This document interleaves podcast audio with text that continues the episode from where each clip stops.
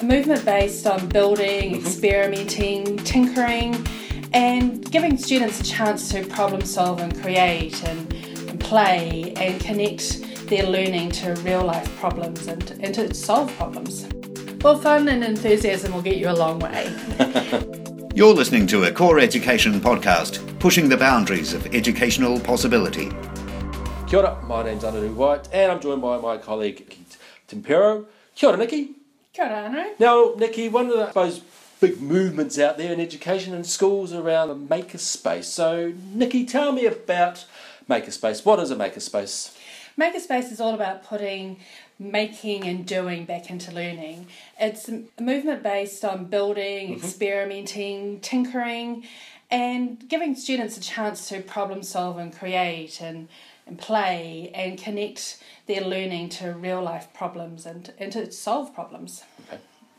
I'm hooked oh, already. So, what are the steps for setting up a makerspace? Well, the most important thing is to have a go yourself. Just play with whether it's coding or mm-hmm. physically making something or playing with a 3D printer, but also giving yourself permission to fail. And that's how we do, that's how we learn. Yes. And you know, we're never going to be perfect at this, and it's all new learning for us. To get others involved, look for support through other schools. Ask your students what do they want, and get experts to come in and help you.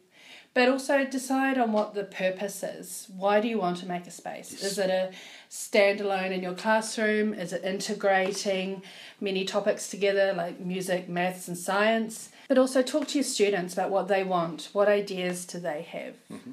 Okay, so I'm guessing now around the kind of practical side of things, logistics even perhaps. Uh, many schools would be interested in makerspaces, but they probably just don't have the rooms or perhaps even the money. So, what can they do to get started with perhaps you know the fun, joy, passion, enthusiasm as their only resource? Well, fun and enthusiasm will get you a long way. um, if you don't have space or you don't have money, there are many things that you can start off with. You can set up a little area in your room or the library or the hall. You know, you may be able to leave it set up or it mm-hmm. may have to be quickly packed away. But also just use free tools that Okay. like Scratch, iPad apps for coding and design start collecting cardboard and straws and balloons and you know collect things from your community parents and will have bits of old electronics and lego tools and fabric around that they're willing to get rid of Sure. and then begin looking at what you once you've got the program sort of set up and started look at what you want you know Sure. if you've got a budget you may not want to spend it all on a expensive 3d printer but you know look at what the students want to create and do and base your resource buying on that Okay. and also a lot of local libraries mm-hmm. have computers 3d printers that you can use for a minimal amount of money Okay, so definitely resources and opportunities out there. I guess from now, well, I'm hooked. Um, how would you get students started on a project?